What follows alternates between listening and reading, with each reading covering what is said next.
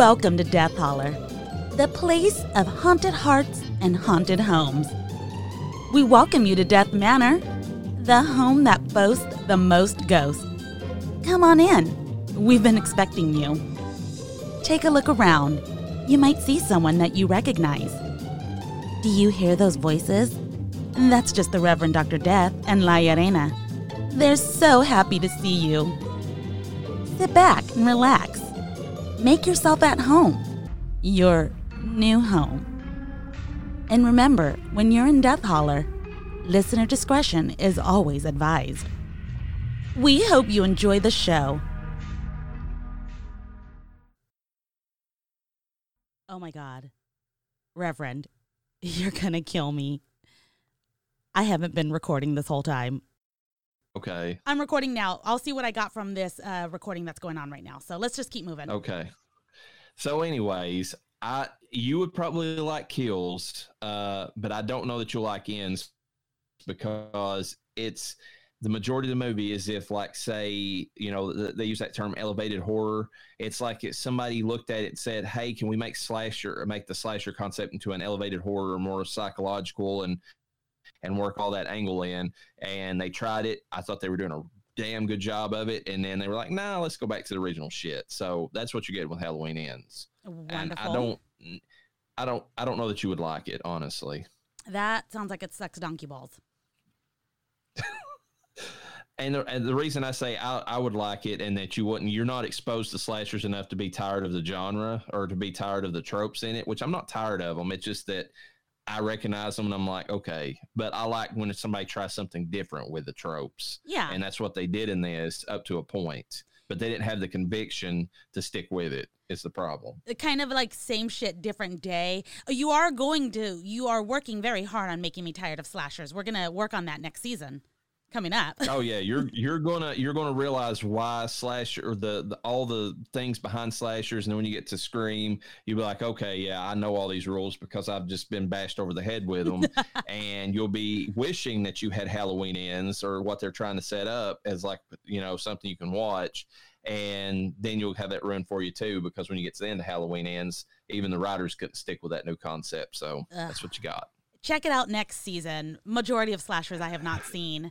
Uh, I'm being forced, I want to say against my will, but I'm a willing participant, uh, to watch a lot of s- horror movies I have not seen. I've chosen not to see. And uh, yeah, it'll, it'll be interesting. You know what the funny thing is, though? I saw it describe the movie that we're going to talk about on the, the podcast this episode. That it's actually a bridge between ghost movies and slashers, and it's really not a bad description of what this movie is that we're going to be talking about. So All right. it's actually a, a good transition between the two seasons. Let those people in and roll, and well, actually, uh, roll the death uh, holler music.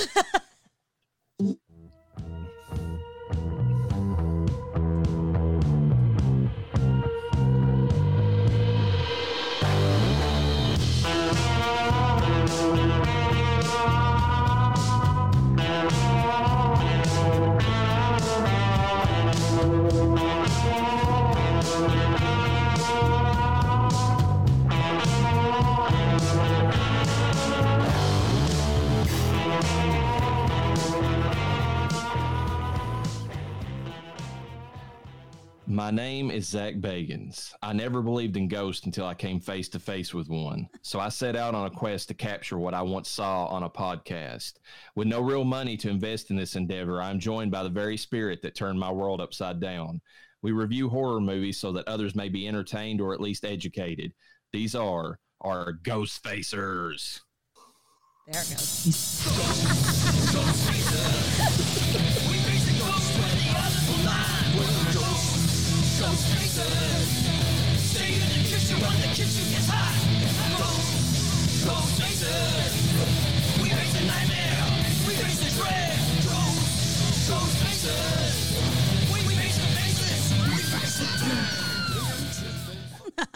Sorry about that, folks. I am, of course, Reverend Dr. Death, joined as always by Law Urana, and this is Death Holler. Uh, as we wrap up ghost season, prepare for upcoming trip to Camp Blood, we couldn't pass up the opportunity to discuss one of the oldest ghost stories in American literature, one that is particularly perfect for Halloween season. Um, I don't know if uh, you know how, how you feel about the uh, these particular movies, but I I I actually reread the story recently. It's not that I mean it's a very short story that this is all based on, but it's probably one of the best written ones and that I've had the pleasure of reading. So, um, you know, I have not read the story at all. I've only gotten it through Disney and through Tim Burton. It it's surprising because you know we talked about on Blind Manor that uh, you know, or I mentioned how when you try to read Henry James, it's like it, it's I mean such a different you know way that he he wrote it and like the it's all this you know grand language and all that, but the language even though it's a little bit more uh, convoluted than what we would use, I mean to deliver the story, Washington Irving wrote pretty well to speak to modern audiences. I mean, there's even a section in there where he's talking about his experiences with women, and I'm sure a lot of guys nowadays could probably still relate to the way that he describes it. Okie dokie. It's basically he, you know, because he's this. Um, he's the narrator and he you know that's the conceit of the story he's telling the the the legend of sleepy hollow and he he breaks in to say, you know, when he's talking about uh, you know, Ichabod Crane, that whenever he, you know, whenever he gets smitten by Katrina Van Tassel, that they're, uh, you know, that he that he knows personally that, and he's not very good with women, but he knows that there's two types. There's ones that you can, you know, only have one key to their heart, and you have to be the special guy to be able to find that way in and and you know and charm them. And he said there's another type that have like you know a thousand keys to their heart, and and he goes on to say that the the man who can you know, work his way or, you know, become like, you know, charming to the woman who only has one way to her heart is skilled. But he says the man who can uh, both work his way into the heart of the woman who's got, you know, a thousand ways to it, but then also keep that same woman yeah. is actually a hero. The key master. so, yeah, he's basically saying that you know if, if a woman easily gives away her love, and you're one of those uh, chads that gets out there and and not only wins them over but keeps them away from all the other guys, then you know you're doing some damn fine work. Is basically the way he phrases it. Turning hoes into housewives. That's exactly it, and and and that's the way he would probably phrase it if he was in you know using our modern language. It's just funny to read because he literally, I mean, that some of the concepts is like I mean, you, are reading it, it's like, okay, that that could describe modern times. Um, but yes, it's time to visit that quaint little town in Upper New York, just outside Tarrytown, the infamous Sleepy Hollow. Uh, we will discuss the 1999 Tim Burton film, as well as the 1949 animated classic, The Adventures of Ichabod and Mr. Toad. And Urena, you know uh, how you can tell that The Legend of Sleepy Hollow was written in the North? No because if it was written in the South, it would have been called Sleepy Holler. Oh, shut up! Oh my God, I'm going. I'm getting out of here. Uh, so when you're riding home tonight, make for the bridge with all your might. He'll be down in the holler there. He needs your head. Look out, beware. Oh, if you're enjoying this podcast, and apparently Urena is not at the moment, we would appreciate it if you could take the time to like, comment, and subscribe on whatever podcast platform you prefer. It helps us get more visibility in podcast listings and helps us grow. Also, consider following us on social media. Our new TikTok channel is Death Holler Pod, and we can be found on Instagram and Facebook under Death Holler Podcast. We appreciate everyone who listens and hope you enjoy the show. But first, a tag of the bees. What is that? What is that? What is it? Oh, no, not the bees! Not the bees! Ah!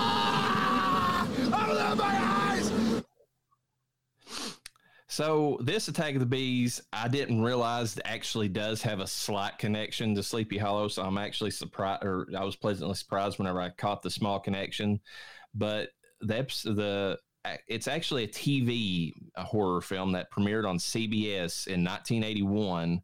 Uh, was totally a surprise for the people who turned in Halloween season to find this, but it's called Dark Night of the Scarecrow. It is directed by Frank De Felitta, who, if you remember from the Entity uh, episode was actually the person who wrote that novel and screenplay. uh, and it was, uh, but it was directed by him in this. He didn't write it. Uh, this is actually written by J.D. Feigelson, who wrote the teleplay, and Butler Hancock, who wrote the story, uh, kind of help with the story elements. And uh, we have music by Glenn Paxton. Uh, principal players is Charles Durning, who plays Otis Hazelrig, mailman, mob leader, unrepentant murder, and he's definitely got pedo vibes. Gross. And I'll get into that in a little bit. But he, yeah. So your main your main bad guy is a, is a pedophile, basically. Um, and he was, of course, and Oh Brother Where Art Thou played Pappy O'Daniels, if you remember that movie. Uh, he was in the Muppet movie, did tons of TV, and he was also the voice of Peter Griffin's dad on Family Guy. wow.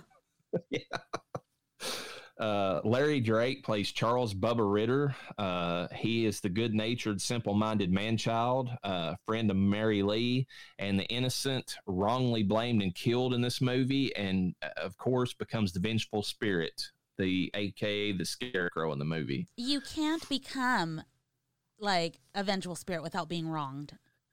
It's impossible. And yeah, and they definitely did him dirty in this.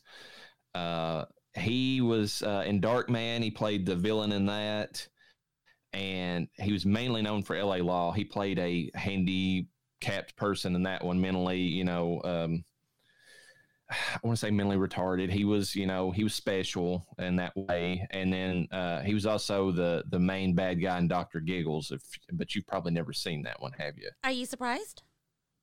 no. Not at all.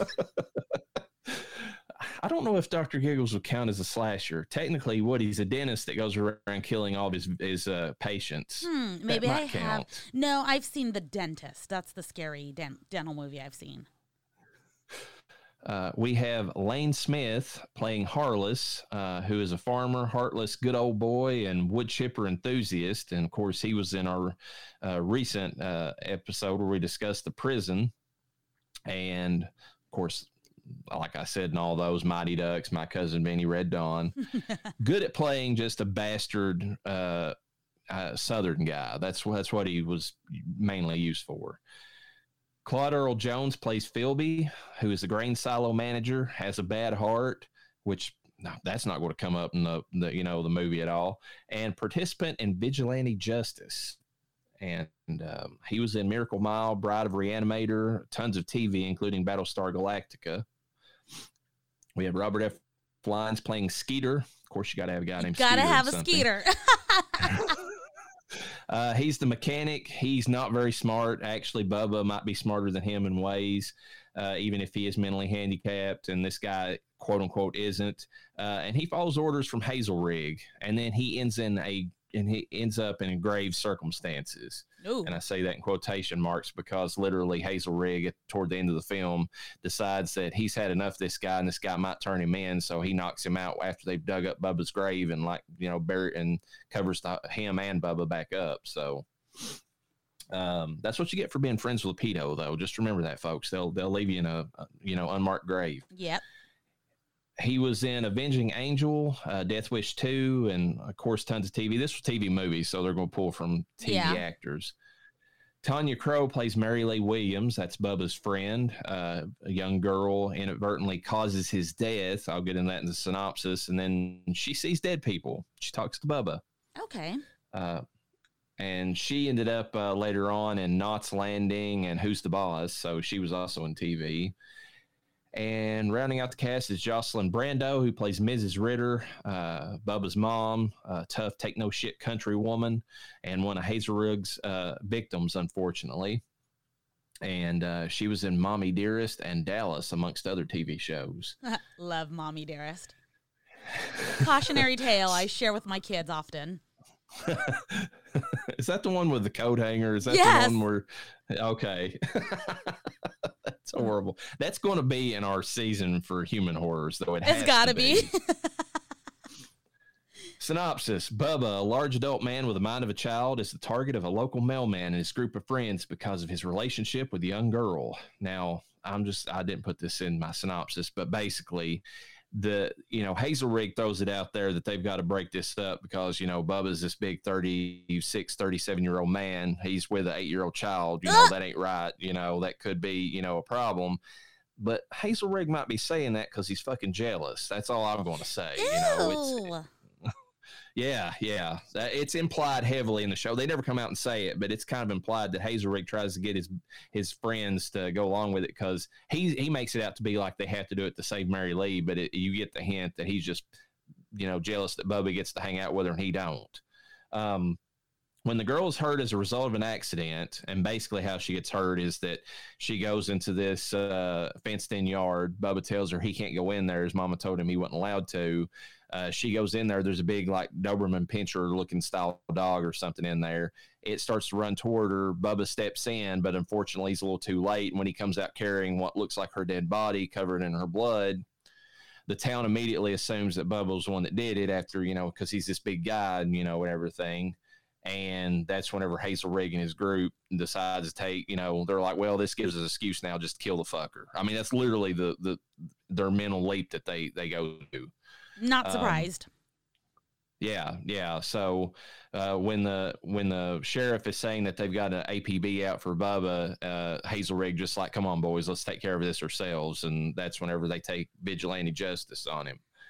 Um, unfortunately, whenever they find him, uh, they gun him down. He's hiding in an old scarecrow. His mama tells him tells him to play the hiding game. He hides in this old scarecrow in his field with his head covered up in a in a hood, uh, like a sack hood and whenever Hazelrig realizes he's, you know, they've got these dogs that lead him there. Whenever he realizes he's inside of the the scarecrow, uh, Hazelrig just tells him to unleash on him.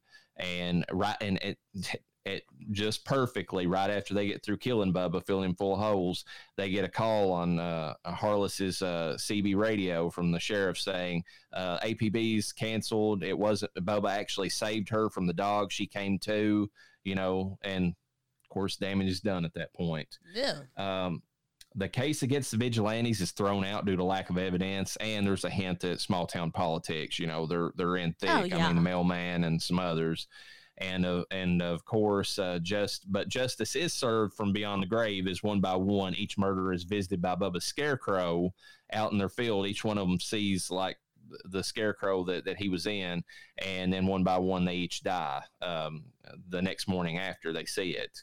Uh, the only one who knows the truth is young Mary Lee, who who knows that some friendships last after death. Um, it's a very interesting movie for a made-for-TV movie. I mean, it's uh, you know, it's it's not got any blood in it. I mean, well, there might be. There's a little bit of blood. I take that back because when they shoot Bubba, there's like the bullet holes have yeah. blood, but it's very minimal otherwise. Most of the deaths are off screen or they're orchestrated in a way that you don't really see like you know mangled bits or anything like that. Harliss himself has got like actually falls into one of his own wood chippers. That's one thing I like about it. They set up each one of their desks like at the beginning of it because Harliss is using a wood chipper when you first see him. So of course that's how he dies. Um, uh, Philby is, uh, you know, whenever he's running after Bubba, whenever they're trying to gun him down, you he he has to stop, clutches his heart, and then takes these heart pills. So you know that he's going to end up dying of a heart attack at some point. And then, um, and um, basically uh, Hazelrig uh, ends up uh, getting killed or actually killed by Bubba at the end of the movie. So he he gets his comeuppance straight from you know Bubba on screen, so you can see that. And they don't ever show the scarecrow moving until the final scene, and it's kind of creepy the way they do it too, because it's like it's out in the middle of the night. Hazelrig's been impaled on a pitchfork and uh, Mary Lee's just sitting there, and she's like, you know, in the middle of this cornfield, you know, right next to a dead body or not far from it. She's like, uh, now we've got a new game we can play, uh, Bubba, and then you see like the scarecrow, uh, like its hand move in, and it's you know holding a flower for like he always did when he was alive. Um, uh, but it it's the first movie that ever had a scarecrow as like the as a horror like you know uh, type villain. So it, it's any other movie that came after it. This was the one that set that standard. It's like it being a you know frightening type monster that you have to deal with, including the episode of Supernatural where they have. Oh well, yeah. I think it's the pagan god that you know was inside the scarecrow. That was that was a really good episode, but but scary scary versions of scarecrows existed prior to this. I mean, did the scarecrow from Arkham well, not Arkham, but from uh, Batman already. It wasn't scary, but it was a villain. And it's funny because that scarecrow, uh, his la- his name's Jonathan Crane. So who do you think he was based on? Oh my god. Yeah, he was based on Ichabod. No, so it's funny up. that that's why I say that th- I was really surprised. I was just wanting to put this in here because I love this movie, and then I got to reading, and it's like you know in the cartoon and in the book, uh, because he was so skinny and lanky and tall, they always uh, Washington Irving and you know and and also in the Disney special, they they said that uh, Ichabod looked like a scarecrow that had walked out of the cornfield. Oh my god. Yeah, uh, Scarecrow was created in 1941. So versions of a villain villainous Scarecrow had had existed obviously, but, this is the first movie. Yeah, this is the first official like horror, you know, like like version of it. it outside of you know the comics. and you keep telling me to watch it. yeah, I'm I, I'm serious. Like it's for what it is. It, it's it's very well done. Like I, it's it's. I mean, and they they even mention it in some of the stuff I read. It's kind of like those old like you know. um Tales from the Crypt or EC Comics, where you know, like somebody does something evil and then they get their comeuppance like through some supernatural means later. That's exactly what this is. Like Yeah. I think even uh, J.D. Feigelson admits that he was he based whenever he was writing the story, he was heavily inspired by EC Comics. Nice. Um, as far as the Nick Cage rating, I'll give it the Joe. It's a low budget movie, and you can tell that, but the acting more than makes up for it because every one of the uh, the actors that they have in this, uh, I mean, really sells part. Even Larry Drake, I mean, I, he's barely in it because I mean, for the most of the movie, it's just it's just for you know boating like you know Scarecrow, but the parts at the beginning of it were you know like he's you know playing the part of Bubba, like I mean, he really gives his all, and you can tell they they probably took this movie and said whenever they were making that character in L.A. Law, which is you know kind of this idiot savant type character who's you know like a lawyer or whatever, but has or at least involved in law and has that you know mental handicap. Uh, they had to have based it on his performance in this because I mean he just does a good job of selling that you know like he's just kind of simple minded but good meaning well meaning that sort of thing. Yeah. Um, but yeah, it's it's definitely worth checking out. One of the better TV movies that was put out there, so highly recommended. I wonder if the hubby has seen it yet. I guess we'll have to I find don't know. out. It's it takes place during Halloween too, so that's the reason I bring it up for this episode. There's actually Hazelrig corners. That's part of, part of the reason why I say that it's heavily implied he's a pedophile. He corners the little girl like toward the end of the film. She's at like a uh, like a local like Halloween party that they're having and like the, it looks like a school or a community center, and he and while her and they're playing like hide and seek her her and her friends and they and she's the one that's supposed to find them. So after she's done counting, Hazel Hazelrig shows up, and the way that he's talking to her, it's almost like somebody. It's like you know he's trying to like tempt her with candy or something. But I mean, his motive is he wants to find out you know if she knows who's been doing the killings. That's what he's. But the way he says it and the way he acts around her, it's really creepy. I don't like it. It's all right though, because she knows that he's the one that killed Bubba, and, and like when she admits it, uh, and she tells him that Bubba told her, that's whenever you know shit goes off the rails for Hazelrig. He finally starts unraveling like massively at that point. He starts drinking and all kinds of stuff. Is this the same Bubba that shot the jukebox that night? Uh, no, this Bubba's too nice to shoot the the jukebox. So. Okay. Uh, but moving on to our ma- uh, one of our main discussions, uh, we will be covering the adventures of Ichabod and Mr. Toad, Ooh. 1949. I got an open Uh, for that. You want me to play the song? Go ahead. Let's do it. Just gather round and I'll elucidate on what goes on outside when it gets late. Long about midnight, the ghosts and banshees, they get together for their nightly jamboree. There's things with horns and saucer eyes, some with fangs about this size. Some are fat and some are thin. And some don't even wear their skin. Oh, I'm telling you, brother, it's a frightful sight. See what goes on Halloween night.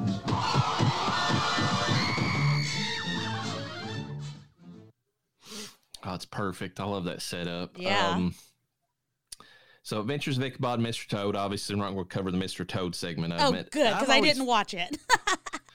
Yeah, well, I always felt like I mean I like The Wind in the Willows. Don't get me wrong; it's it's a good story, but the Mister Toad segment is set during Christmas, so I get more of a Christmas vibe from that whole Yeah. part of the episode. And it's kind of weird that it's included, but I'll kind of cover that in trivia why they bunch these two together. Okay.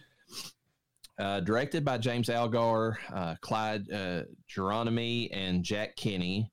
Uh, written by, and I'm I'm assuming that's all the different various parts. I couldn't like figure out who exactly maybe did the just the Ichabod section. Uh, obviously, it's written by Washington Irving, who's it's based on his story, The Legend of Sleepy Hollow, and uh, Erdman Penner is the one who did the story. Uh, music is by Oliver Wallace, uncredited, with vocals obviously by King or Bing Crosby. King Bing Crosby, yes. King Bing Crosby, yes. Uh, actually, I would say that because he is pretty much the main uh, narrator or in voice of the whole entire damn thing. I mean, he does the voice of Ichabod, Brom Bones, most of the other people in it. You know, the only ones who who isn't, uh, you know, his voice is there's uh, Billy Bletcher who does the Headless Horseman uncredited, the kind of that you know laughing scream that he does Yeah. and um, uh, we have uh, Pinto Colvig playing Ichabod, or when he does Ichabod's like kind of high pitched scream amongst other townsfolk, and then Gloria Wood does like the female voices. But the rest of the time, it's it's Bing Crosby narrating everything. Which is funny because I knew it was someone like Bing Crosby of that status, that kind of singer, because you could tell just by the voice. I did not know it was him. Yeah, and he, I mean, he's known for tons of stuff. I mean, m- mostly the fact that he was a singer. But Yeah. I mean, uh, and his Christmas music is some of the best that was ever recorded. Like, I mean, it's in most Christmas films. If you hear one, I mean, um, you know, uh, even the National Lampoon's Christmas Vacation has one of his songs in it. Whenever Clark's like looking out the window and imagining, you know, that he has the pool, that's playing the the Bing Crosby, uh, Monakaliki, whatever you know song that he did. Yeah, I mean it, it's he's in a lot of them. Um, and he did Holiday Inn is where he first did the song White Christmas. Uh, great movie, but very dated. It does have blackface. There's no no excusing it. Uh, White Christmas. Uh, he they actually just they took that song, made it into another movie altogether with him and Danny Kaye. Yep. Um, and then he did all the Road to movies with Bob Hope, and then those were kind of made fun of on uh, Family Guy, mentioning that again, just because uh, there was the the the Road to series that they did with uh, Brian and uh, uh, Stewie, you know, Yeah. the baby or whatever. Like they're on the road somewhere, and it's like these two and a lot of comedy and stuff. Uh, synopsis of this one is an unusual looking tall dandy becomes the new schoolmaster in a little New England town nestled deep in the woods. He uses his wits to charm the local women and to remain well fed. It isn't long until the daughter of the richest man in town catches his eye and Ichabod begins dreaming of being straight up pimp, married to the prettiest woman around and spending all of her daddy's money. Uh, Katrina's other suitor, Brom Bones, isn't having any of that shit and begins a healthy rivalry with the schoolmaster to win Katrina's affection. Their battle culminates in the two squaring off at Pappy Van Tassel's Halloween celebration, and Ichabod, properly scared, being left to fend for himself as he makes his way home alone through the haunted woods. Ichabod charms the pants off of every single mother in town. Brom Bones flexes for his boys, and pumpkins fly through the air because you can't reason with a headless man.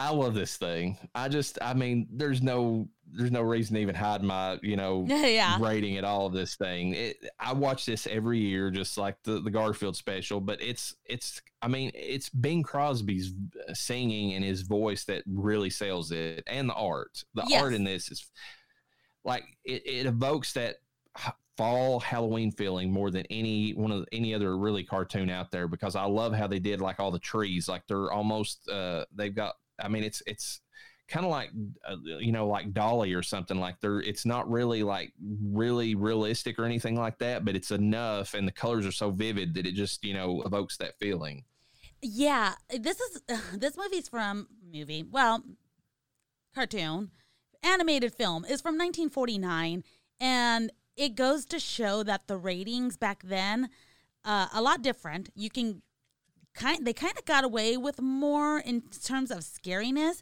because it was not conservative at all. I think that what they had in here was terrifying for kids, and I fucking love it. Yeah, it's just like we talked about Garfield. I mean, it, it's got enough of the menace of the holiday along with the fun of the holiday to to kind of capture that feeling. Whereas, you know, I mean, and I would say this even more than Garfield because I mean, Garfield went into that a little bit, but this one, I mean, they straight up hint that um, Ichabod was killed that night whenever he throws the uh, the pumpkin at Yeah. him. So Absolutely. there was a fucking real threat. And I mean, I guess they kind of do. They show at the end Ichabod again. They do, but then they they do just like in the story where they where they leave it a little bit. I mean, the story's a little bit less ambiguous than this Mhm. was, but I mean, actually, this ups or ups the scare a little bit in the sense that I mean, at the end of it. When they're talking, whenever you know Bing's like narrating the ending of it, he mentions that there was rumors that the schoolmaster moved to another town and like you know had a huge family and all that. But then he says, but then he goes on to say the very final thing. He's like, but the people in Sleepy Hollow know that that was, you know, all bullshit basically because, you know, they, they know that he was, you know, killed and spirited away by the, the headless horseman. Ugh. I love it. I fucking love this. I, I love the story. I love how it's told. I love how it's displayed. Um, you know, I hate to say so soon, but I don't think there's anything about this that I don't love. I do think that I mean, but this is how it's supposed to be. Ichabod Crane is very nerdish looking. So I don't see how he really stood a chance. He I mean, that's all I guess that's all he had was smarts, you know. So the funny thing is, I, I had this discussion with uh, Cody at work, and he, and we were talking about it, and he said he couldn't understand as goofy as because I mean we brought it up that you know Johnny Depp obviously is the complete opposite of what you would think you know Ichabod should look like based upon his description in the book and how he was presented in this old cartoon, Mm-hmm. and uh, he and we brought up the fact that you know he was so charming to everybody, and he was just like, but how? Like the way he looked and all that, and if you read the story it's mainly because I mean Ichabod was the kind of guy who, uh, well, first of all, he he was one of those. I mean, because he was a schoolmaster and the way that I mean, he did help. Like they made it in this where he was kind of a sorry, you know, person outside of you know, like he was just lazy ass outside of his schoolmaster job and just kind of like you know. Basically relied on people's uh, goodwill to keep fed and all that stuff but in the story he did like he he didn't have a place to stay he had to stay with like the individual families and they would rotate him out each week to Yeah. a different family so that nobody had to take the burden on because they didn't have the money to pay him officially i mean Oh, outside okay. of a small stipend or whatever so what he would do is he would stay on the uh, stay with them and he would help the farmers out but he would do like the lightest work that the farmer had to do like he you know it, he he specifically chose not to do heavy manual work while he it was just enough to you know make himself feel like he wasn't like a deadbeat you know Yeah. um, but the thing was, is that since he was staying with these families, he was also helping uh, with the mothers with their kids because you know he was fine with that because he he worked with kids anyways. So I mean, if you got like a mother who's like used to like just working herself to the bone and then having to raise the children too, which in frontier times that would have been the case. Yeah. I mean, to have this man come in there and agree to take, you know, like basically babysit your children and give you the, the opportunity to go, you know, have some free time. Well, that a that's going to, you know, ingratiate a little bit to the guy. I mean, if nothing else, because most men at the time wouldn't attempt to do that because they were busy doing actual work. But Yeah. I mean, you know, Maybe gave them a little he- foot rub, maybe a little shoulder rub.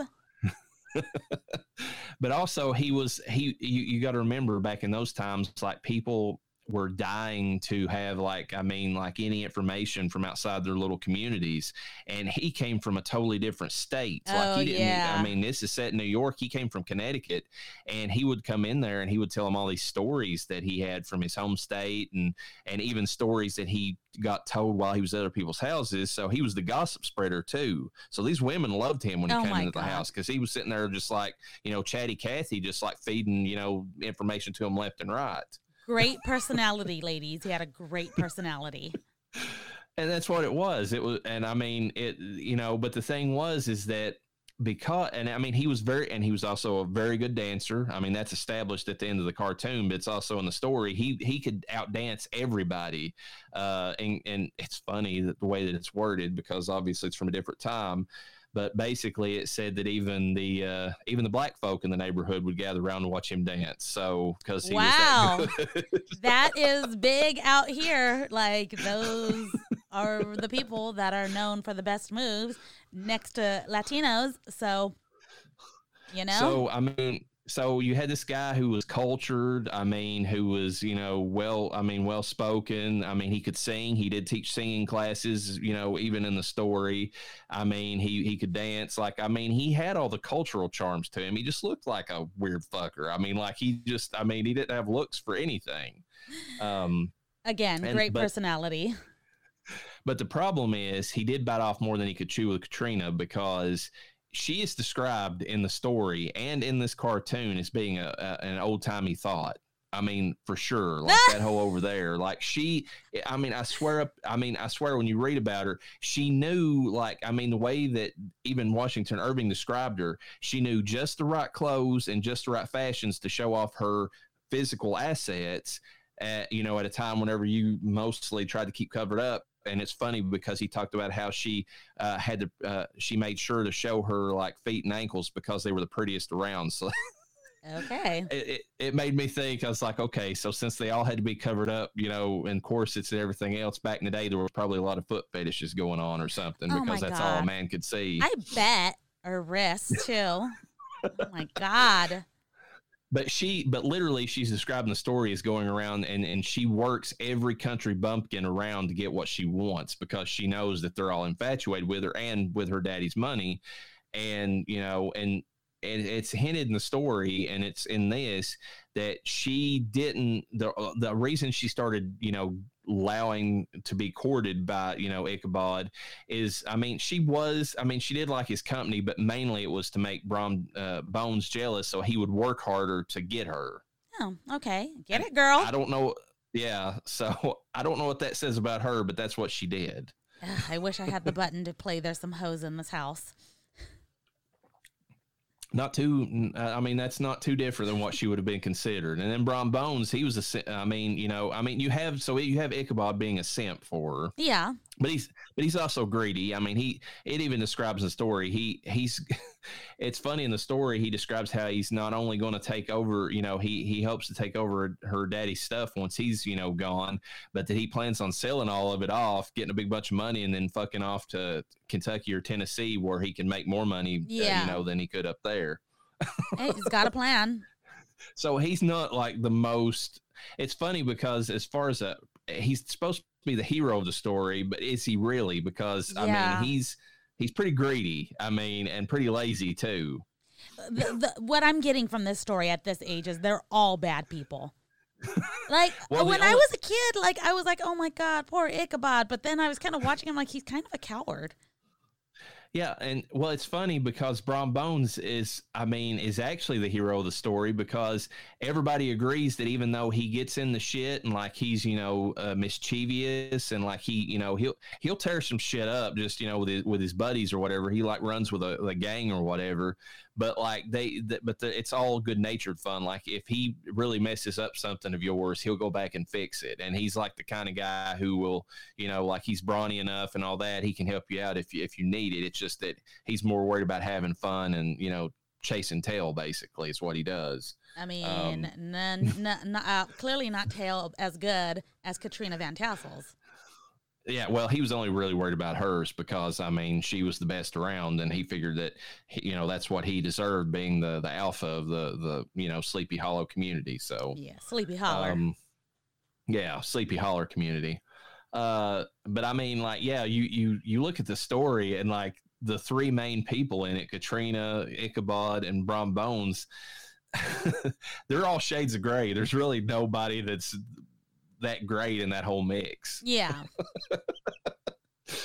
And I just think, and it's funny too because this cartoon shows that it doesn't sh- it doesn't paint any of them as being like you know the greatest people. I mean, you you when you're a kid, I agree with you 100. percent It's like, oh man, that sucks for Ichabod. He he loved her, but then like you watch it as an adult, you're like, no, he straight up just really wanted to work his way in there and get all that money.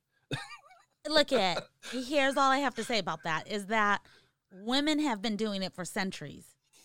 Really, primarily, that is for the longest time. That is mostly what we were good for. and of course making babies and cooking dinner. Okay, so one guy does it, and they write a story about him, and he's a bad person. Come on. Well, they don't paint him as the bad person That's at true. the end of uh, um, at the end of the actual story. It's just, I mean, the, the narrator leaves the judgment up to you whether or not Ichabod was bad. It's funny because you know how it, uh, you know how in this one it shows that he goes to another place and he has a family and all that stuff. Well, in the actual book, the story is is that he went to. Uh, eh, this is in Upper New York. He he moved lower in the state. He became or uh, he studied law. This made him get off his ass to actually get a, a full on career because he you know all the stuff that happened to him. So he studied law. He became a, uh, a judge, and then he became a politician. Which I think is hilarious because Yeah. you think of somebody who's a money grubber, you know, lazy ass, you know, work all the angles. That fits a politician perfectly. 100%. I also want to point out at the end of the show, this has always kind of made me giggle. You notice the woman he got with at the end, allegedly got with, if he had a family, was that fat woman that Yes! was with Brom Bones? Yeah. oh my God. But it's also hinted in the show that she was the best cook, if you I remember mean, right. yeah. So, So he was happy. Yeah. Um, and then I think it's funny too because whenever it shows Brom Bones getting uh, married to Katrina, it looks like she's put on a little weight. I mean, she could be pregnant at that point, but that would have been taboo for the time. I just think that I mean, it kind of hints that even you know Brom Bones, even it, by getting Katrina, I mean, her beauty w- was going to fade. So I hope she had more to her than just well, I mean, she obviously had her daddy's money, you know, and her mama's good looks. But uh, did she have a stack of comic books? Is all I'm asking because she needed a little bit something extra. He was going to have to, you know, live with a fatty for a while. So Oh my. Hold on one second. I did not notice that about her. Oh my Yeah, I God, mean, you're right.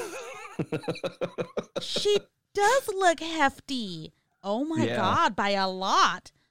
yeah, And it's not her stomach, and that is not just the bustle of her dress.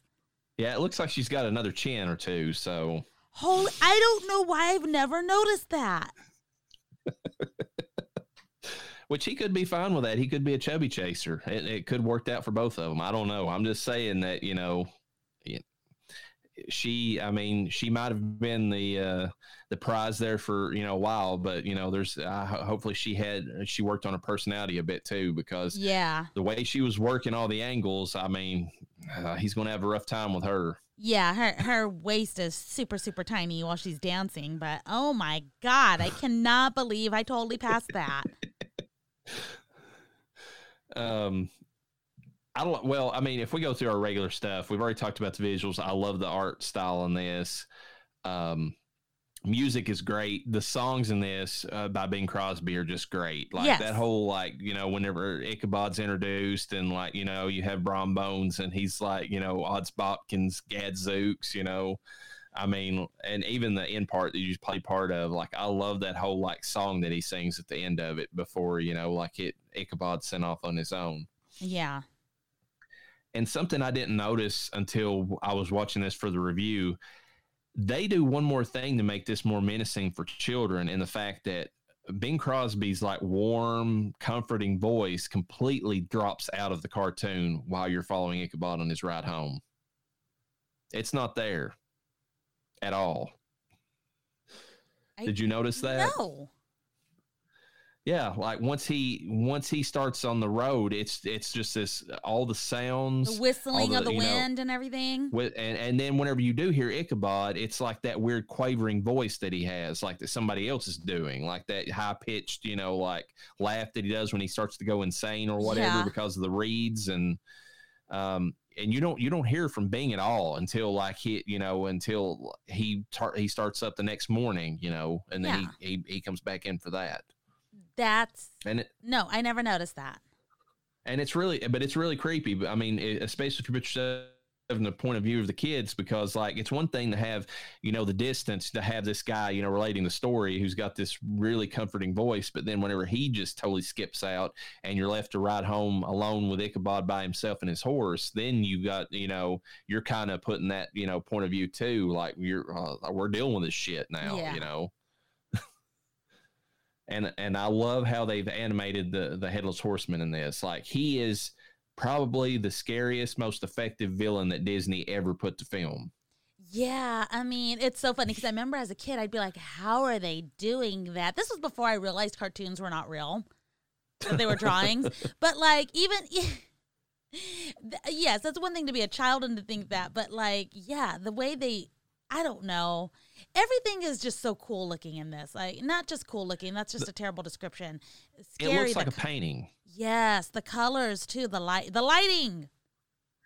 Yeah, like whenever he sees that uh, tree that has like the that looks like a you know the shrouded spirit or whatever, the two glowing eyes, and it ends Mhm. up being fireflies. The way that they lit that just Yes. was, was great. uh, the way faces are lit, the way the pumpkin is lit, the way the lighting moves when they throw the uh, you know the head or the pumpkin, I should say, the jack o' lantern. Um, it's beautiful. It's very beautifully done.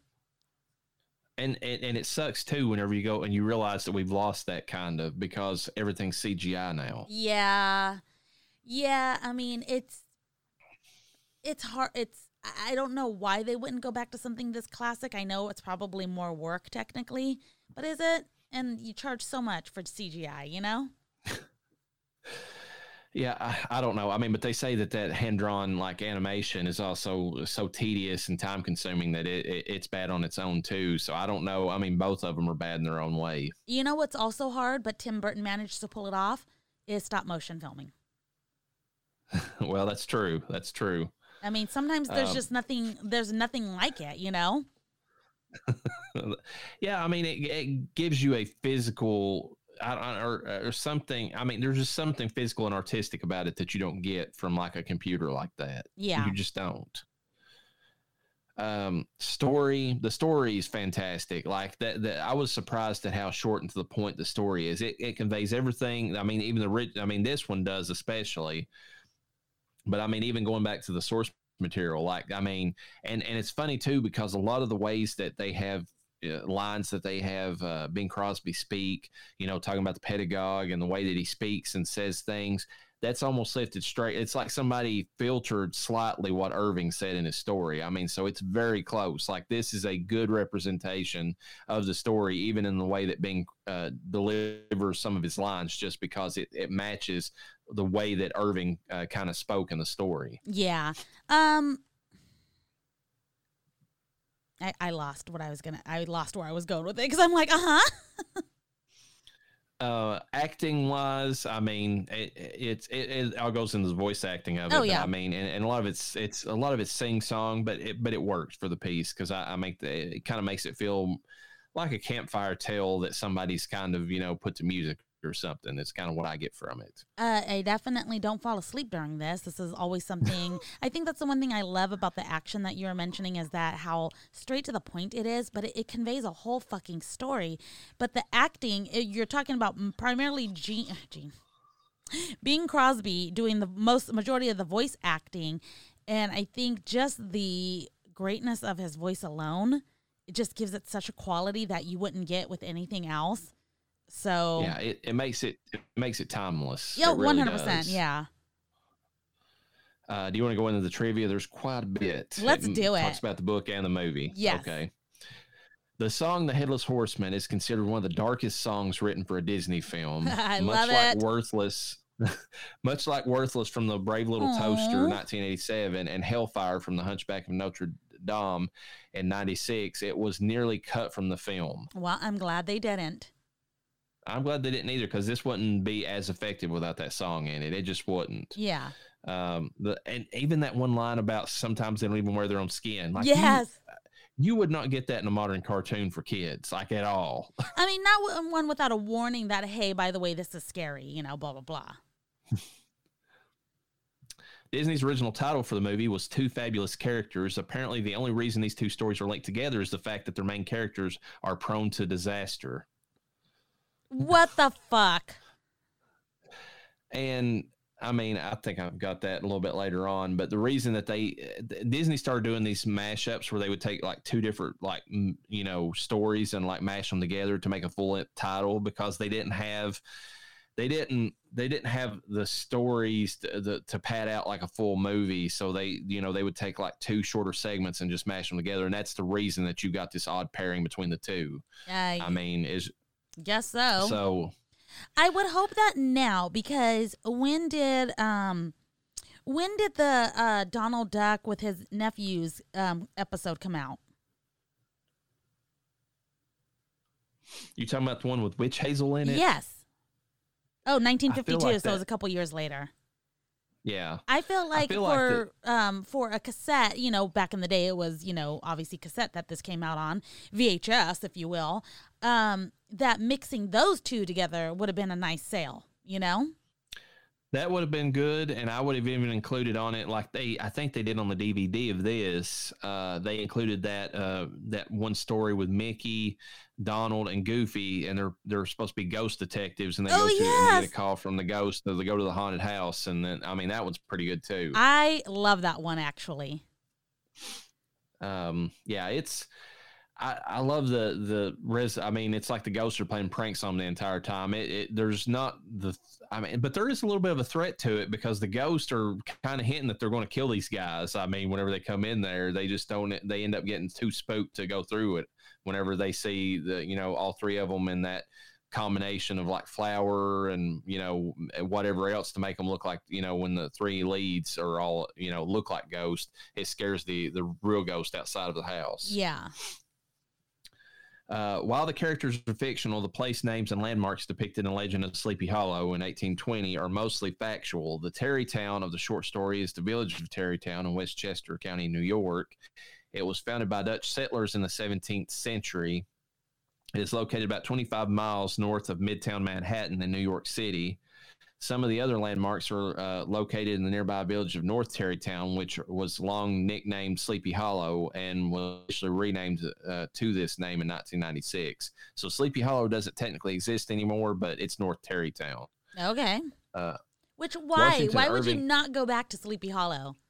I don't know because that's a great name. Oh my God! Not only is it a great name, um, could you imagine the? Um, well, maybe that's another thing. Halloween, like Yeah. visitors or whatever. Uh, the yeah. traffic or whatever. I know that Salem, Massachusetts loves it. So I know that Halloween town in that's in Oregon. I know they fucking love it. And then there's a town in Ohio that's supposed to be like that that gets a lot of uh, credit for being like the one that celebrates Halloween the most or something because that's the one that uh, Mike Dougherty kind of based uh, his like story off of and you know Trick or Treat because there is a town in Ohio that does that. I mean, you would you would be wise Uh, to do that. Is all I'm saying. Washington Irving himself was actually buried in Sleepy Hollow Cemetery. Fucking awesome. That's kind of That's really cool. Yeah, it's actually probably a good trip just for that. you Yeah. know. The information that the Headless Horseman died in a nameless battle of the American Revolutionary War is not unreasonable.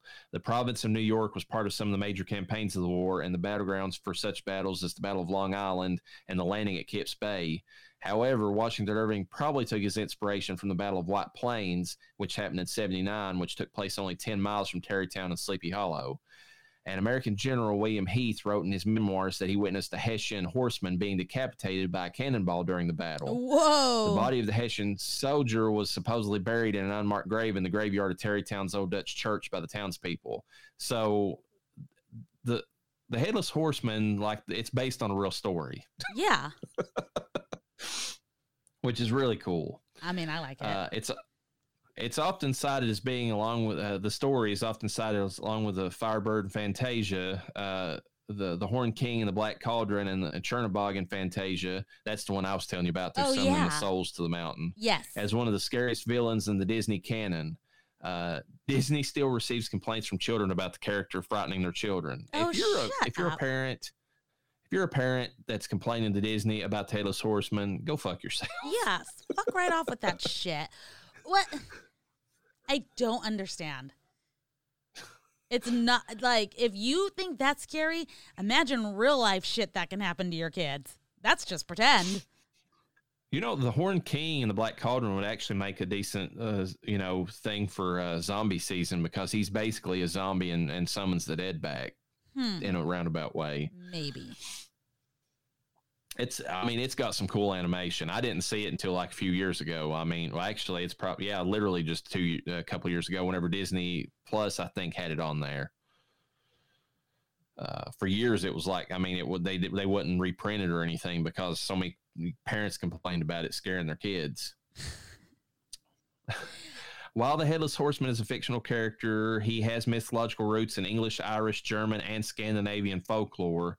Ghosts on horseback are common in these tales, and a few of them are headless. Uh, for example, uh, of Ghost on Horseback, uh, there is the widespread legend of the Wild Hunt. It features a phantasmal spectral group of huntsmen riding ghost horses accompanied by ghost hounds. The entire group rides in mad pursuit across the skies along the ground or just above it. Uh, uh, there's also the Irish legend of the uh, Dullahan, a headless rider, often on the back of a black horse who carries his own head under one arm. And it's also a character that pops up in the Castlevania games, and it's it's a son of a bitch because he always comes at you so quick you barely have time to react before he you know runs through you on his horse. So Yeah. you know, kind of aggravating. The horse of Ichabod Crane has a name in the short story. He is called Gunpowder. Oh, I love it. He's also got. I love the description of Gunpowder in the story too because it describes him as being. I mean, he's an old rundown horse that's been like you know his his owner's like you know too old and decrepit to really take care of him, and you know and the, and the horse is old and cre- decrepit too, matching his master. Yeah. But I mean, like the horse is missing an eye. He's like, I mean, is is you know, hair's all matted up and got burrs in it. And it describes how he's like got a, you know, but his one good eye, it says that when you looked at it, uh, you could tell that he still had a bit of fire in him uh, and because his master always, you know, uh, you know, had a bit of a fire in him too. And it, and that's, and it gives you a hint that that's the reason he's able to uh, at least partially outrun the headless horseman later, even though he's this broken down old horse because, um, you know, he still got a bit of the, you know, this, I don't know, just like stubborn, you know, like I'm, you know, like bucking bronco type to him, which I love, like as a description for him. Gunpowder. Uh, many fans have questioned whether or not Ichabod or Brom is the hero, as Ichabod's ultimate aim seems to be gaining Baltus Van Tassel's fortune. Greed is a frequent uh, villain's motivation in Disney films, which is a fair po- point. I mean, as we discussed, there's really no hero in this story. Uh, one of Disney's four package films during World War II, the studio lost a lot of manpower and resources, was left it with countless unfinished ideas, too long for shorts and too short for features. So uh, Disney, uh, to make a quick buck, uh, st- stuck a lot of short ideas together into feature length films. Uh, Make Mine Music, uh, 1946, Melody Time in 48, and Fun and Fancy in 47 were some others that they did this with. Fucking Uh, the Magic Kingdom Park at Walt Disney World has a Sleepy Hollow restaurant inspired by this film. The exterior of the restaurant is a replica of the Sunnyside, uh, Washington Irving's Dutch style mansion on the uh, Hudson River in Tarrytown, New York. Shut the fuck up. I we went there Ugh. in 2020, me and my wife, to uh, Disney World, and even though it was like mostly like empty because of you know COVID and all that stuff, they did have like a small Halloween parade that they were putting on, and it was it was really weird and cool at the same time. We just so happened to be at the Sleepy Hollow restaurant getting ready to get some food whenever they brought this through because we didn't know. I mean, they were getting ready to do it, and of course, the headless horseman rides by as part of the you know parade, so we got to see him near Sleepy Hollow restaurant, which is really Uh-uh. cool. Okay, wait. How was Sleepy Hollow restaurant? Uh, the food that we got that day was really good. I'm trying to remember what it was. It was like um, oh, it was like some kind of uh, different. Uh, it was like a sandwich based thing. I want to say. I wish I could remember what. I mean, I, there, there, there was something like they put like extra stuff on this. It, I want to say that it was like it was like a breakfast style sandwich, but done with sweet and savory. I want to say that it had like it was a uh, French toast, powdered French toast, but it had like bacon and like something else, like you know, inside of it, so that it, you got both of them. But whatever, but I remember it being really good. Uh, yeah. The the only we don't have anything like that. We have a restaurant inside of Pirates called the Blue Bayou, and it's Mm-hmm. okay at best. so jealous, real jealous of where you went. Yeah, I mean, it, it was it was really cool. It was one standout thing because we got to see that, and of course, uh, uh, Jack Skellington was you know part of that parade too. So we got to Yeah. see him as he was going by, you know, Sleepy Hollow restaurant. Uh, to save money on animation, Katrina was modeled closely after Grace Martin from Make Mine Music. Uh, she also greatly resembles Slewfoot Slew from the Pecos Bill segment of Melody Time in '48. So they basically reused animation in a lot of these older films, Uh, and they're and yeah. Go ahead. I was just going to say that it's not just this movie. I mean, I've heard this about like Cinderella and some of the other ones. Thank like you. They, they I was just going to say repurpose. that. Looking at her, to me, I see Cinderella.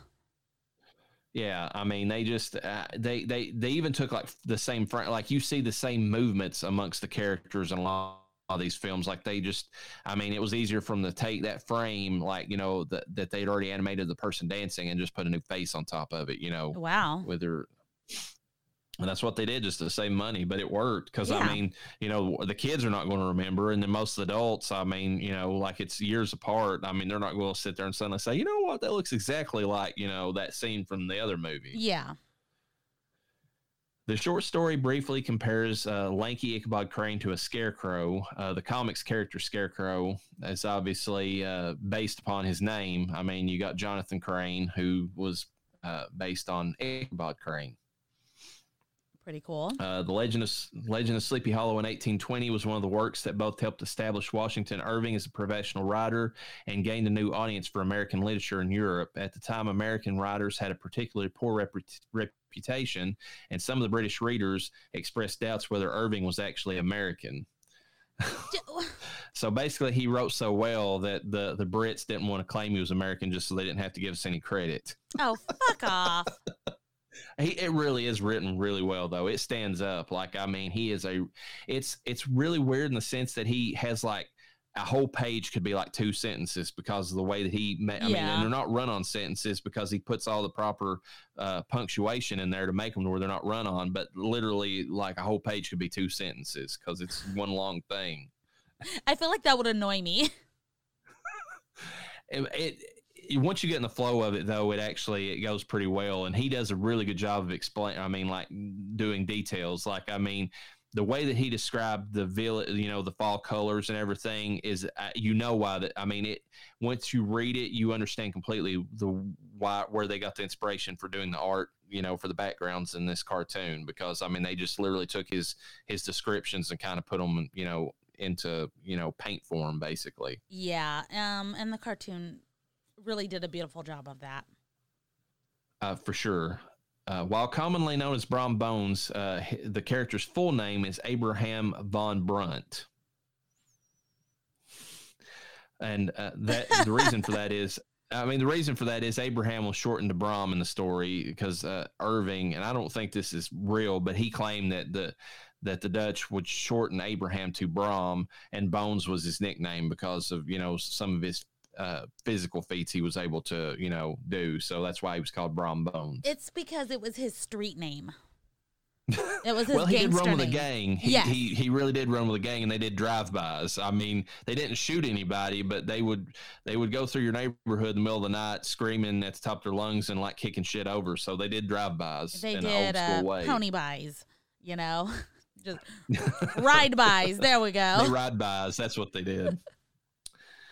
Uh, Disney animator uh, Andreas Deja uh, used Brom Bones as a inspiration for Gaston and Beauty and the Beast, and I can see that. 'cause if you look at the two of them, yeah, Oh my god. t-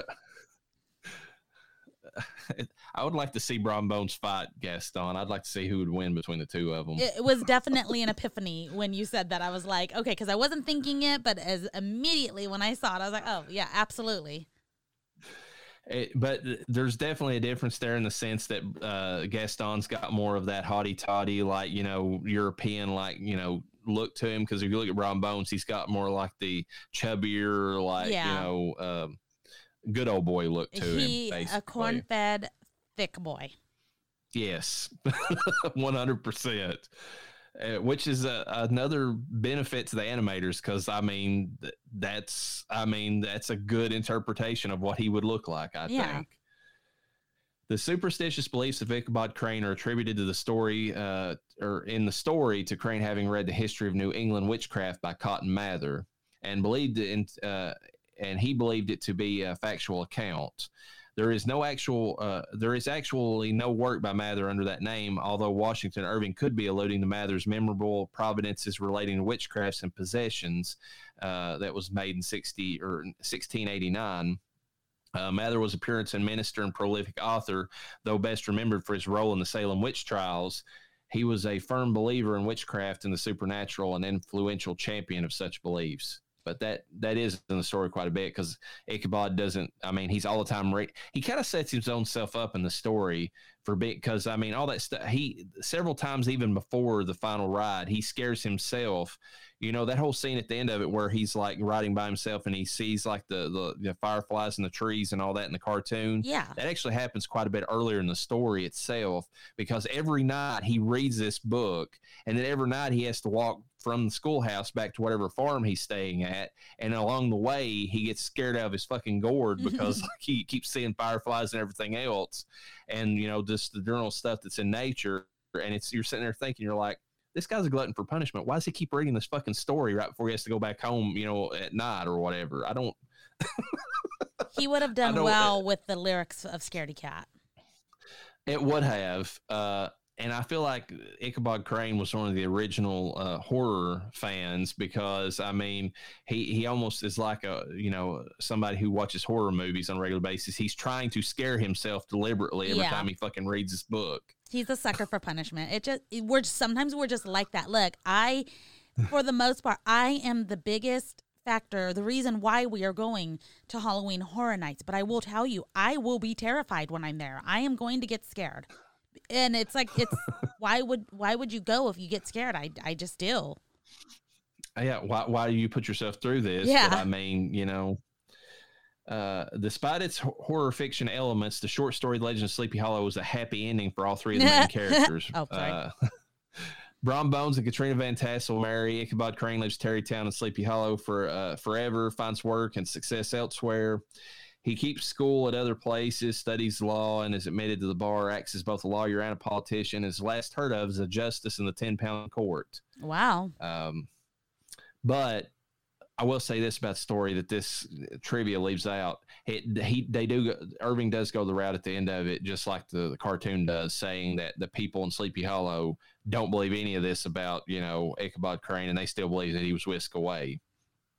And also, the story goes on to imply heavily that it was Brom Bones dressed up as the headless oh, horseman. that yeah. actually, you know, at the end of it, because it, it Irving even said for years after, anytime that story would be brought up, Brom Bones had a huge smile on his face. I I used to think that when I was younger, but it's also funner to I think, that it was the headless I horseman. think in the cartoon that it's it's supposed to be a ghost. yeah. Yeah. Well, I thought there's I thought that something happened in the cartoon where it's like, whoa, wait, this is this is no, this is a fucking ghost, and I can't remember. the one thing that they imply in the cartoon is the fact that he looks down the uh, the basically the uh, the collar of the headless horseman and he sees nothing. There we go. Yes. Okay. Yes. Uh, despite its American setting, the Legend of He- uh, Sleepy Hollow was written while Washington Irving lived abroad, having settled in England. Most of his stories from the same period had English settings and featured English life and landscape. But he was still an American author, so the British can't sit there and say that we didn't produce good authors at the time. Yeah. While the name Ichabod is rarely uh, is rather rarely used, there was an actual historical figure called Ichabod Bennett Crane, uh, who lived from 1787 to 1857. A career military officer, best remembered for his role in the War of 1812.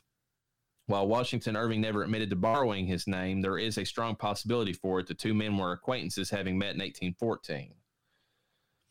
And I think it's funny about this because I didn't necessarily enjoy all of the show. There was parts of it that were decent, but the Sleepy Hollow show that was, I believe, on NBC for a short little stint, Mm-hmm. uh, which starts out with Ichabod living in his time original time period, and then he's like, you know, was put under a spell, and then he wakes up in modern times. He's called a lieutenant or a lieutenant because he was actually, a, a, a, you know, involved in the military. So I think that that show actually took this fact and then ran with it. You know, Yeah. saying that you know that he was actually involved in the you know the actual war uh, the settlement where the story takes place is called Tarrytown in the short story. The more famous name Sleepy Hollow comes from the vivid description the story of a nearby glen, which is said to be bewitched. And that's a that's an interesting point in the fact that if you read the story of Sleep Legend of Sleepy Hollow, every bit of the story takes place in Tarrytown, and they're talking about Sleepy Hollow because it at one point during the, when they're at uh, Baltus Van Tassel's um, party that he's having. It's the people from from Sleepy Hollow that have came to Baltus Van Tassel's estate from their town that start relaying all the ghost stories and stuff. So Yeah. it's actually it's set in Tarrytown, but Sleepy Hollow is where all the ghost stories are coming from. which is i mean it's it's one of those things well definitely back in the day i mean it's one of those places where it was just that's what it was known for Eh, that has to be kind of like what salem massachusetts is now. Oh yeah all the ghosts and all the spirits and all the witches are from there. You know when in reality they live everywhere you know I like the description though that Irving gives. He's like basically anybody who went to uh, or who stayed in uh, Sleepy Hollow for any uh, given time. There was just something about the place uh, that caused you to start believing in the supernatural, even if you didn't believe in it prior to going there. I mean, not just things that you saw, but just the way that the you know, like there was just something about the environment that you were in. Like it, you know, it just it it all fed into it. You know, so that was pretty and almost like it was uh, you know I almost had like fairy undertones you know like there was like you know you know the irish fairies or something like that it didn't but it didn't come right out and say it or anything it was the ergot and the corn uh, well i mean that was clearly in salem that, that led into part of that at least i'm saying in sleepy hollow too you heard it here first uh, the legend of sleepy hollow takes place from october to november in 1790 uh, to give you a little heads up on the time period there Uh, and they don't officially have a Halloween celebration in the original story. It just happens to be a fall celebration. I like the fact that it's more Halloween based when you watch the cartoon. Yeah, I mean, and it's well, yeah, it's it's a harvest time. I don't think Halloween was a thing yet. No, I don't think the Irish had came over in large enough quantities to make because they were the ones that brought Halloween with them. It wasn't the Dutch or the English. Well, not only that, but this was also the times where technically, I mean, I know the cartoon was in 1949, but technically it comes from a time era where um you weren't allowed to celebrate stuff, especially like that. oh, well, that's true. You yeah, were I barely mean, allowed to have a happy celebration, let alone a celebration of anything that could be witchcraft. There was a time period around this around this era or maybe shortly before where um it might have been shortly before where the puritans wouldn't even allow you to celebrate christmas Oh, because yeah. that was seen as too obscene Yeah, they had to compete with, uh, I want to say the Catholics, and like, hey, well, they're allowing their people to celebrate Christmas, and we're losing people to this religion, so we might want to start letting people do that. Yeah and of course it was that upstart colony virginia that just said fuck it we're going to allow people to celebrate Yeah. Uh, local tradition in the Sleepy Hollow area speaks of the decapitated horse of a Hessian trooper that was discovered after a violent skirmish in the American Revolutionary War. He uh, and of course he was uh, reportedly buried in an unmarked grave in the Old Dutch burying ground. Uh, the burying ground is also featured in Washington Irving's short story, uh, and Irving might have been familiar with the story and used it as background for his for his headless horseman. I dig it. Uh, the Horse of Brom Bones, which features prominently in the story and its adaptation, has a name. The story calls him Daredevil. He is mostly untamed horse, which uh, only Brom uh, can ride, uh, and with constant uh, tricks, uh, which kept the rider in constant risk of his neck. Brom reportedly liked it that way. So basically, Brom Bones rode a horse that was always threatening to kill him, but he liked it that way.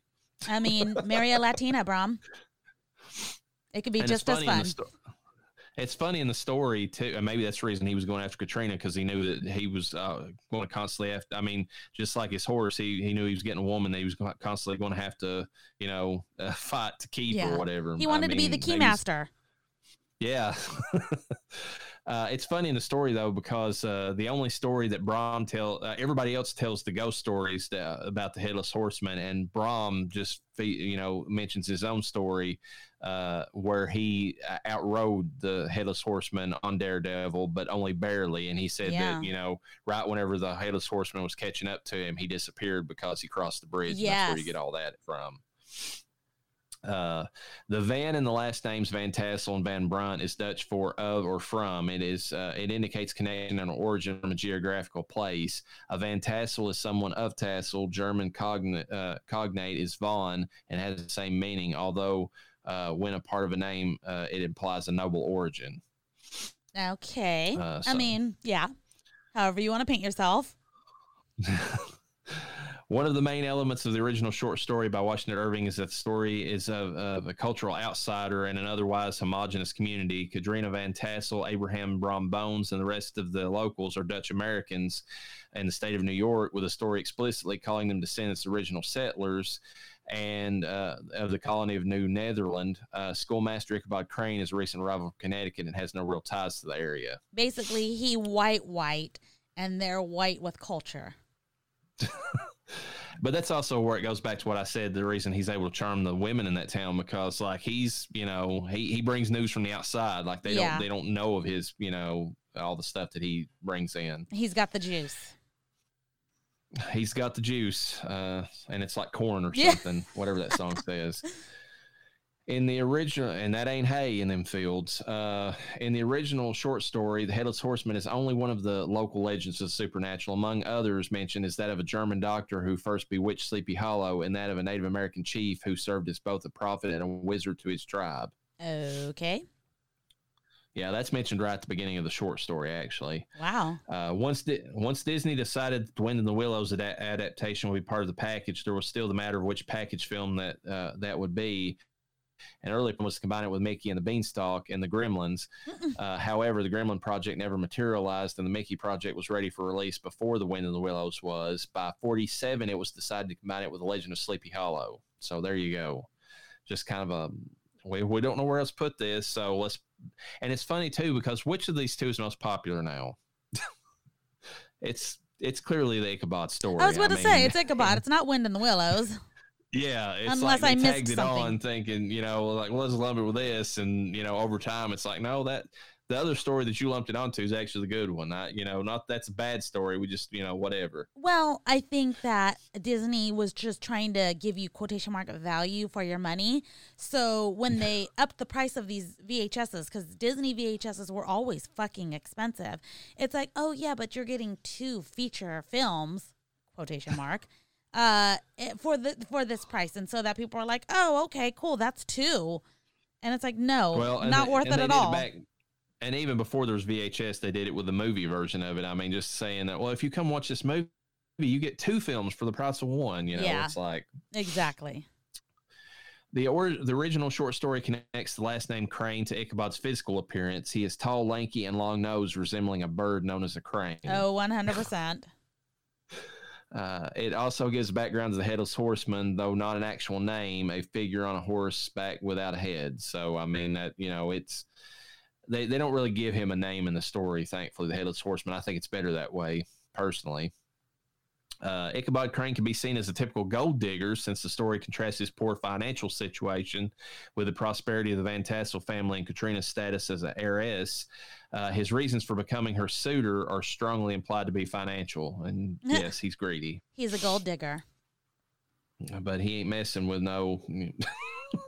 Katrina Van Tassel, or at least her name, may be based on one of two female figures from Sleepy Hollow area in Westchester County. The Sleepy Hollow Cemetery contains the graves of Katrina Ecker Van Tassel and her niece Eleanor Van Tassel Brush. Wow. this story, I mean, this could be really, really based on like a real life story. Like seriously, I mean, as well as even though it was a well written piece of fiction, it could just be like he's literally telling a story that he heard. Well, you know that the people of the town probably really had this kind of story. That was their way of keeping children in bed or making sure you got home early, you know. And it, it was one of those scare tactics, and they just kept it going for fucking centuries. you better get home at night or you're going to be, you know, in for a major fright. Yeah. Uh, let's see. Uh, generally, uh, the nickname Brom as a shortened version of Abraham is, is rare. Uh, generally, it was just Bram, uh, as Yeah. in Bram Stoker. Uh, while the Disney film is popular and influential adaptation of the Legend of Sleepy Hollow, it is not the earlier one, earliest one. It was preceded by the Headless Horseman, in a 1922 uh, silent horror film. Ooh. Yeah, I'm gonna have to look that up because I, I meant to watch that and I never did before the podcast, just for Halloween season, Yeah. if nothing else. Uh, the original short story explicitly uh, states that heiress Katrina Van Tassel is 18 years old, but is unclear about the ages of her suitors. Ichabod uh, Crane and Abraham Brom Bones Van Brunt could be of a similar age or older than her. It is left to the imagination of the reader. I, whenever I was reading the story, got the hint that uh, Ichabod was uh, quite a bit older, and if nothing else, just I mean, it comes across because he's more cultured. Yes. And Brom Bones is maybe closer in age. Like if she's 18, I want to say Brom Bones is like in his early 20s or yeah, something. I'm with you on that one. Uh, Walt Disney Animation Studios. Uh, this is their 11th feature film and the last one that they produced in the 40s. Nice. Uh, much of the animation was recycled for use in the Jungle Book. This How is what I'm talking about. A large portion of King Louis' sequence was lifted from segments of the weasels chasing Mole and Brom uh, dancing with a short lady. Oh my god. So that's what I'm talking about. They literally just took like the animation sequences and just put something entirely on top of it. yeah. And nobody knew until they had like VHSs and stuff and were watching this stuff back to back and they were like, wait a minute, you know, like they back in the day didn't have that option to do that. Uh, work on uh, producing an animated version of Legend of Sleepy Hollow began in December 1946. Uh, the last name Crane is indeed connected to the bird. Uh, the name is relatively common in both England and Scotland and less often appears in Ireland. Uh, various crane families uh, migrated to American colonies in the te- 17th century, and some of them grew to relative prominence. The Crane family from New Jersey produced some prominent politicians and military officers in the late 18th and 19th centuries. So, him working in the angle about Ichabod becoming a politician could even be based on that. Um, it is unclear whether or not the Headless Horseman was a real ghost or was simply Brom in disguise. The original short story, as I said earlier, kind of hints that it's, you know, really Brom. Uh, the best evidence in the film to suggest that Brom pretended to be a horseman is the similarity between the two characters' horses. However, if the horseman was in fact not Brom, then Brom's possible reasons for telling the story in the first place were either to spook Crane enough for him to leave town for good, to actually summon the demonic horseman from his song, or to make Crane so paranoid that he becomes careless on his uh, way home and ends up having a serious accident. Wow. I don't get it from. I think that that's an assumption on the last part because I don't think uh, Brom would have been so evil as to wish that kind of harm, even though he did have reason to be pissed off at Ichabod. Yeah. But uh, I could see him possibly mentioning it if nothing else. I mean, you know, because you you know say the devil's name and he appears. I mean, that was you know, I mean, superstition even back then. So they could he could have been deliberately bringing him up just so that he could you know maybe he would make an appearance. Yeah. I mean, this is why we don't talk about the pizza dude. That's right. Uh, the Headless Horseman is one of the few Disney villains to win. On the other hand, the ending ambiguously leaves up to the viewer to decide whether or not Crane escaped the demonic pursuer. I don't think he did. I choose to believe he didn't. It's scarier to think that he died. It, it's far scarier. uh, rating time. I'm going to go first. Five out of five. This is a perfect Halloween story and uh, perfectly animated. And I love the music and everything involved with it. Just it's it's uh, nostalgia plays into it. But I guarantee you, if you show this to kids. Uh, and you wasn't one of those uh, nanny state parents that has to, you know, uh, do all that stuff. I, I believe your kids would grow up to enjoy this as well. Oh, absolutely. It's just classic. Yep. Uh, we'll say yes. My kids definitely love this. It is a classic. It is one of those. I feel like I could put this on repeat during uh, Halloween season or even just on Halloween and catch some random, you know, section of it while I'm walking through the living room and just be enamored by it. I love this. It's a five out of five for me. It never Yeah. gets old. It's so beautifully to- told. Yeah, I've I've had some Halloween seasons where I start off like October first with this, and I end October thirty first with this. Yeah. Like I watch it twice in the same season just because it captures the spirit so well. Well, I mean, and I know we discussed a little bit, but I mean, can we like the music just heightens the anxiety and and the tone of what's going on and the orchestra. You don't we don't get that now. It's just oh man, it, it's it's perfect. Yeah,